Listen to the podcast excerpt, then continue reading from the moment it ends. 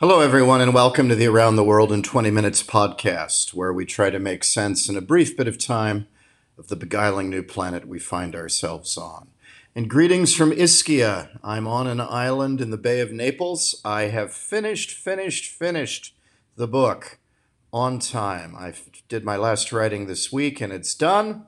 And so Sarah and I are getting away for a long weekend, uh, which I can't wait. We're in a lovely place. We came here last year Sarah is driving, if you want an image in your head, Sarah, being a born Italian, is driving us around in her Vespa, and I'm hanging on for dear life in the back with my helmet, having the time of my life as she speeds from place to place. And we sit by the pool with a drink. First break in memory, and I'm going to enjoy these three days off immensely. But never fear, I am still doing, as I promised every week I would do this. Um, and I'm doing this one without notes because I left them all blessedly behind and the book's into White Fox will weave their magic on it for the next couple months. And The Last Best Hope will be available for pre order in uh, September, which is when we all want you to order it because this affects the Amazon algorithm, which will speed the book up the bestseller list. And that's what we're hoping for. So we'll push hard on that for September. But for now, all I can say is that of the 15 books I've written, it is easily the most important and is my favorite. If To Dare More Boldly were Rubber Soul in Beatles terms, I think The Last Best Hope is Revolver. Uh, there isn't much difference between the two, but if anything, the second is better in both cl- cases clearer, more linear, more forceful, more assured by a notch, perhaps and uh, it's my favorite book of the 15 and i'm really hopeful that we make a huge political splash with it and with your help we will. But i wanted to talk today again without notes just as a jazz riff and often these either go catastrophically wrong or are best so i thought i'd give it a whirl while i wait to go sit with sarah by the pool. Um, i thought we'd look at three midsummer malaises uh, that are happening all at once. I mean it's the dog days of summer it's 150 degrees here in, in southern Italy. No, it's more like it was what it's in the mid 30s at the moment, and which means it's over 90. Frankly, a lot like Ohio in the summer growing up, but they're making a big deal of it in the newspaper, and it is very hot. But while we sit here in the sweltering heat by a lovely pool, thermal pool, um, and had a lovely breakfast, and I knocked back my cappuccini, I thought that it was important that we have a conversation. And it is the dog days of summer. And so I thought I'd look at three malaises, three stories people aren't covering, but really ought to be. Uh, the stalemate in the war in Ukraine, the stalemate in the US elections, and the stalemate in the European economy. Again, stalemate is the word that these things have in common. That's why they're not being reported on. It's the absence of anything positive going on. But a lot of political risk is that it's what's not happening as well as what is happening. And so I thought we'd look um, at each of these three briefly, and I'd send you on your way as I get on the back of the Vespa. Um, Ukraine, first of all, and think of it this way are in the tank given up any form of objective reporting mainstream media uh, of course showed us pictures early on in the ukraine war of the miraculous defense ukraine meant, made heroically turning back the russians from the gates of moscow which was uh, significant historically and also made for very good media, uh, good pictures. What are you not seeing now in the Ukraine war? Pictures of the war of any kind. Why is that? Well, there are two reasons for the in the tank media. The first reason is that there's nothing to show. It's an artillery duel. It's World War One. Uh, Bakhmut is doing a pretty good impersonation of Verdun, and there's very little ground being taken by the Ukrainians, as they admit, to their credit, and it's being taken very, very slowly as they do it. And so, for both these reasons, there are no pictures. Seeing one artillery shell land in another no man's land on the other side, there are three Russian lines of defense, trench lines in essence, like World War I. Very slow movement. The Ukrainians certainly are on the offensive. They have the strategic initiative, but they're not making any territory as we predicted here at the firm, and as I've talked about many times, in a decided minority to all the cheerleading going on. And the problem with these people is they substitute wishful thinking for analysis. This is the ultimate, very human sin made in political risk, but it doesn't help our clients any to be wrong because we mean well. And this is what's happening in Ukraine. What, the Russians traditionally, and again, strategic cultures matter. The Russians have always been bad at logistics, strong on artillery and armor, and better in defense than offense. If you look at their record over the past centuries, they indeed stopped the Swedes under Charles XII from eviscerating them. In the 18th century, stopped the Grand Armée of Napoleon in the 19th, and blunted Hitler from destroying them in the 20th. They're very, very good on the defense. They're less good on the offense. Their way forward, they have no strategic imagination. There is no von Manstein in the Second World War. Zhukov was just a butcher.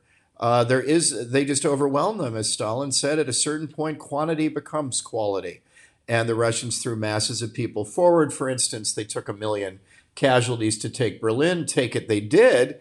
Uh, the Germans were, were mowing them down, but there were just significant and sufficient numbers to win. Uh, they're not very creative or good on the offense historically. They're very much better on the defense, and that's part of what's going on. Second, they've had time to dig in. The Ukrainian offensive was delayed because they didn't have sufficient weapons, because all their weapons they get by begging the rest of us, not very gratefully, as we made clear with Zelensky, begging the rest of us to give up our precious armaments to them for a sixth order priority. And they are still guilting people out of the weapons uh, very effectively. But it takes time for them to be delivered. It takes time for the Ukrainians to get to know how to work the NATO high tech weaponry. And all of this delayed the offensive. And of course, the Russians weren't sitting around twiddling their thumbs while this was going on, they were digging in. Uh, three lines of defense, three trench lines. And so it's taking the Ukrainians time to move forward, and they're not proving to be very successful. As we said, our first political risk call of the year, when we were in a minority of about 15%, there were a couple other people who agreed with us, but not many, was that the war would look pretty much the same in the fall of this year as it did in January. And I was told again, yet again, how crazy I was, as though our records don't matter. And sure enough, that's what's going to happen. It's absolutely clear that the Ukrainian offensive is going to stall. And even Ukrainian cheerleaders, uh, the smartest and best of them, are now saying we have to prepare for a long war. And if it is a long war, this malaise will lead directly to two political risk outcomes. How much fatigue are the Russians prepared to put up with given their losses? How much war fatigue are they prepared to put up with? Does Putin have to call up more reservists or even a general draft, which would make the nationalize this war, and he would be very much on the hook. He's desperate to avoid doing this for obvious reasons. And how much are the West prepared to keep paying the Ukrainians a blank check for negligible gains? Not for victory, but for negligible gains at the front. How long is the West prepared to pay for a stalemate? Particularly as we're not giving weapons now. The United States is Biden let the cat out of the bag in one of his ramblings. He told the truth and the truth is simple, and of course got him into trouble, as always in Washington. When you tell the truth, you get into trouble, as I well know. Uh, Biden said, Look, we're running out of ammunition. That's part of why we're giving them the cluster bombs. We're running out of ammunition. And for instance, we're not filling orders of ammunition we've made with Taiwan. This is this idea that we can do everything, this Andrew Michta Wilsonian cheerleading, that don't worry, the Americans can do everything, is just magical thinking.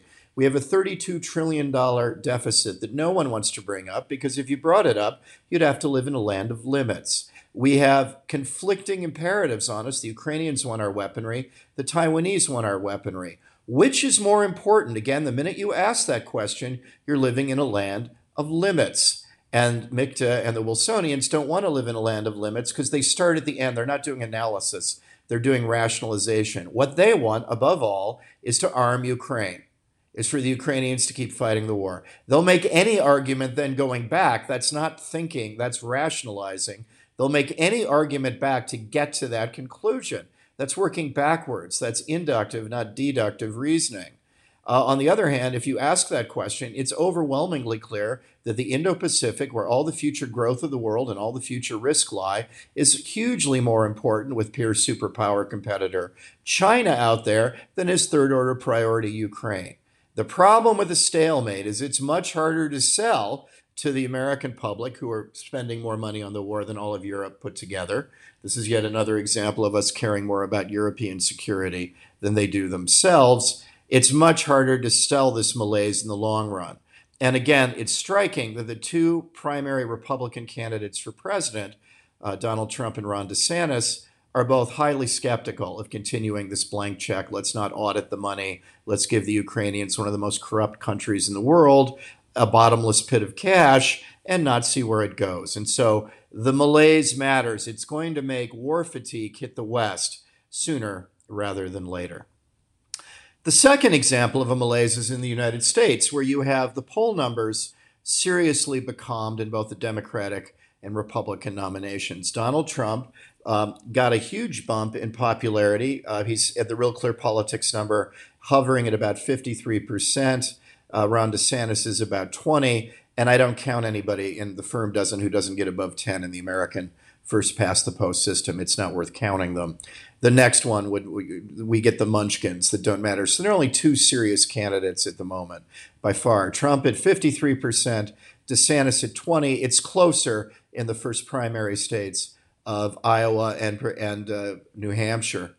But Trump is decidedly ahead. But since that first totally politically motivated New York um, indictment uh, for paying off the porn actress as an election campaign violation, or actually, it's a series of violations. Everyone is counted together, and he somehow magicked state charges into a federal charge. None of the law makes any sense to neutral legal observers. Even pro Biden people are aware this is a political vendetta, that the legal background of this is weak. And a majority of Republicans rightly think that Trump is being singled out, certainly in comparison to the treatment of the absolutely egregiously shameful Hunter Biden, who's been given every free pass. Where the, the Biden people are down to saying is their best defense yes, we've shooken down people from not money and we're trading on our name for money and no services as though that were okay. If that's not illegal, it's surely immoral that a government worker like Biden has made a fortune uh, off his name.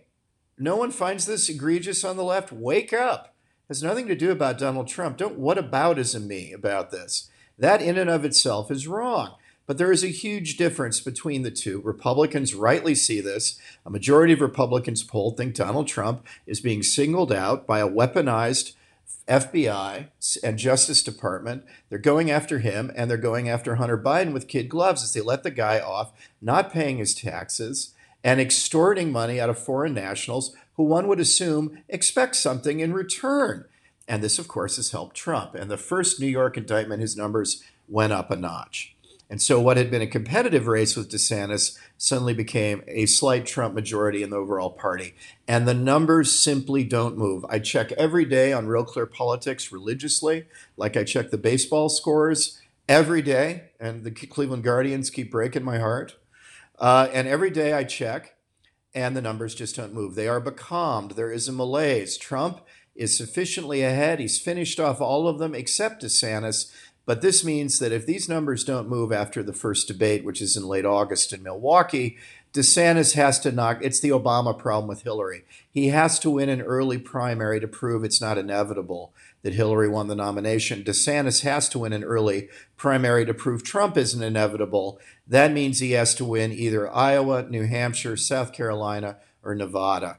If DeSantis doesn't win one of those four, it's over by Super Tuesday when Trump will run the table in a first past the post system. So the malaise, again, it's not neutral, just as the malaise favors war fatigue with Ukraine, the malaise in the United States favors Donald Trump. The, the, the longer the numbers flatline, the better for the front runner. And right now, Trump is enjoying a dominant lead, and the numbers just don't move. No facts are going to change these numbers until the fall. And so, the more time passes with these numbers flatlining, the better it looks for Donald Trump.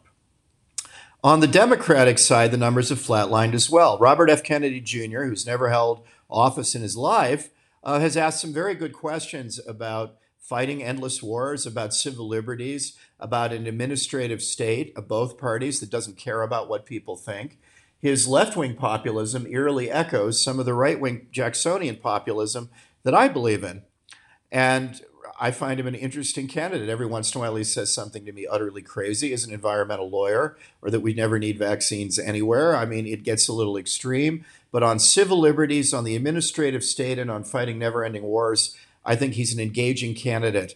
And the people agree that Kennedy's numbers and Biden's have flatlined. Yes, Biden is slightly over 60% and is easily going to win the nomination, except in New Hampshire. We'll get to this in a minute. But Bobby Kennedy Jr.'s numbers are holding steady at about 15%. That's the low end of the numbers, about 15 to 17. I think Real Clear has him at 14.6 at the moment, so let's say 15.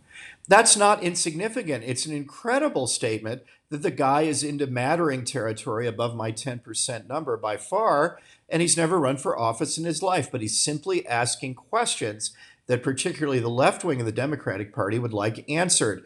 And it also shows the yearning of the Democrats for anybody but Biden. If you ask a majority of Americans, they don't think Biden is up to another term cognitively. The number is over 60%, which again is a definitive number in our political risk firm. Any number over 50 some percent we take seriously. 60 some percent of Americans, towards 68, 69, don't think correctly that Biden is competently up to doing it, whether he's thanking a congresswoman who's been dead, of saying God save the Queen as though he remember the Sex Pistols, or rambling on about forgetting Vladimir Putin is not Iraq, constantly confusing Russia in Iraq, it's aware that this guy shouldn't be changing the channels on a TV set. It's clear. Democrats know this, they're not stupid. 30 some percent of re- Democrats, despite the tribalism that we live in, are aware that Biden has passed his sell by date. They're aware of this. And that's why 30 some percent, 38, 39, percent in the Gallup poll don't think Biden should run for another term. That's an extraordinary number for an incumbent president. A majority of independents, around 56%, think he's not up to it, and pretty much every Republican would agree. So you get this high 60s number, which is just sitting there. So people, Bobby Kennedy is important on his own for raising these issues. I laud him. I find him a particularly attractive candidate among the stale candidates out there, Biden being the best example. He's not going to win, but he's a canary in the coal mine for the Democrats wishing for anybody, anybody, anybody but Biden. And yet they're stuck with him. Incumbent presidents who don't choose not to run are going to win reelection. The system is stacked in their favor. The last incumbent to not really win reelection was Lyndon Johnson in the Vietnam War when Gene McCarthy lost but did very well in New Hampshire, showed the weakness of Johnson and Bobby Kennedy himself the great man entered the race, and Lyndon Johnson knew that was it and chose to get out. It's been since 1968, so the whole of my life, I was born in 67, has been incumbents win. Even Gerald Ford, lackluster candidate that he was, saw off the dynamic Ronald Reagan by a whisker in 1976. So the odds are skewed in the incumbent's favor. It's his as he wants it, but increasingly Democrats are mouthing the obvious that Biden isn't up to it. So the malaise cuts both ways for the Democrats. It helps Biden um, and that he's likely to win, but it hurts him and that Bobby Kennedy isn't going away. That 15% simply don't care. They want anybody other than Biden. So uh, among the Democratic Party, again, you don't read this in the in the tank center left press. Biden campaign's in real trouble right off the bat. That an incumbent president is dealing with this level of insurrection uh, from an interesting but untested candidate is a sign things are bad. And worse because They've messed around with the primary system, the Democrats, so they want South Carolina to go first, where Biden will do best, and where Clyburn, uh, the local party baron, will get him over the line with an overwhelming win in South Carolina. But they've upended the tradition that New Hampshire is the first primary state. New Hampshire's not happy about this. Joe Biden may not even be on the ballot in New Hampshire. So Bobby Kennedy, even though it's not recognized by the Democratic Party uh, hierarchy, may actually win the New Hampshire primary and that would make things very interesting. People wouldn't follow the detail I just gave. They would follow that, my God, Bobby Kennedy Jr. won a primary. And Biden needs to be very careful about that. There are landmines ahead. And then the last malaise, I have to run out to catch Sarah. The last malaise is Europe. And this is another story the dog that didn't bark in the night, to quote Sherlock Holmes. The dog not barking is often as interesting in foreign affairs and political risk as the dog that does bark. And the interesting thing with Europe is that the Chinese economy post COVID has limped back, but is growing. Uh, the year on year rate is about 6%, 0.8 in the quarter, which is beneath what everybody hoped it would be because of Xi Jinping's idiotically draconian COVID policies. But it's bouncing back. There's some dynamism in that economy.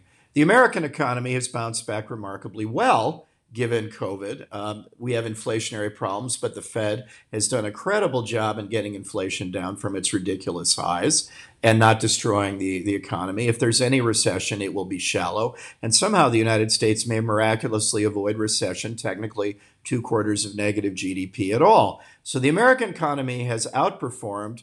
The Chinese economy has limped along, and predictably, the Europeans have done the worst. And this has been true for the last 15 years. 15 years ago, the EU and the United States had roughly similar sized markets. Now the American market is far bigger. Europe has flatlined for the last 15 years. I've been talking about this over and over again, and no one, because I live in Europe, wants to address their own problems. And this is their problem, that no one wants to address it. And the basic problem with Europe is it's not dynamic. If you look at the high tech world, there are almost no high tech companies in the top 25 that are European. They don't have Google, they don't have Facebook, they don't have Apple. They don't have dynamic, growing, cutting edge, future oriented economic models as they're a museum. And worse, that museum is falling apart. That the German motor of Europe, and Germany is the economic motor of Europe, is clear the motor is that on one hand, we have cheap Russian gas and energy inputs to high end German exporting outputs. Germany is the most export driven major country in the world that they then sell to China. So, cheap Russian gas and oil to make high end products, think petrochemicals, think cars, that they sell to the Chinese market. Well, there are two political risks. They no longer, the German economic model is utterly and irretrievably broken. They have no more cheap Russian energy, to put it mildly. They're scrambling to, to go have coal stations again. We've got a green government that's scrambling to, to, to light coal to keep the lights on.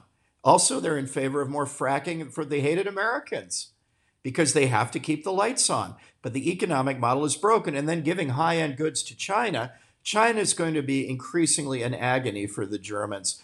All their outsourced security is with America, and all their trade is with China. So they're in this terrible position that they're going to anger both of them by not coming down firmly on the side of either. Very German. They're going to try to split the difference and limp on, but limping will be harder. And if the German economic model is broken, as I've just shown that it is, and we have 15 years worth of data points, 60 quarters now worth of data points for it flatlining, not being dynamic, being sclerotic. I mean, the stories you can tell about the overly generous European safety net or Legion. I was a Thatcherite before I came to Europe, and I'm more of a Thatcherite now that I've lived here. Things don't work, and they don't work when people can take holidays from teaching, for instance, in Italy and get grants to be paid for being a teacher while they go spend three years getting an advanced degree. This is a country that simply can't afford to do that, give you a three year hiatus and pay you and pay a substitute teacher for you while you get a higher degree at your leisure, sipping cappuccino at some nice university. That would be great if you had a 0% debt rate, but in Italy, the debt rate is over 150%. They're broke. And at some point, these debts are going to come back to haunt Europe. You can't afford the ridiculously cushy safety net they have unless you're the most productive country in the world. Europeans were the most productive area in the world in the 1960s when they set a lot of the safety net up, but they haven't changed the safety net now that they're the least productive of the great economic powers, developed powers in the world. So they have the safety net of being world beaters, and yet they are flatlining something's got to give. And what's going to give is any hope that in normal times Europe grows at 2%. Increasingly, they're the sick man of the world. They're just going to be less and less relevant the more and more out there. Their midsummer malaise is going to last forever. And on that happy note, I will then enjoy the benefits of living in Europe now. The great thing is, it will only slowly, like the Ottoman Empire, go down year by year by year. It won't be noticeable, it'll be boiling a frog. But in the end, they are the least of the great powers because they have no economic dynamism and vast debts they're never going to pay off. Thank you for joining me from this Ischia version of Around the World in 20 Minutes. I'm going to rush and get this online. Have a great week, and I'll see you back at my desk next week, and I'll have a cappuccino for you all.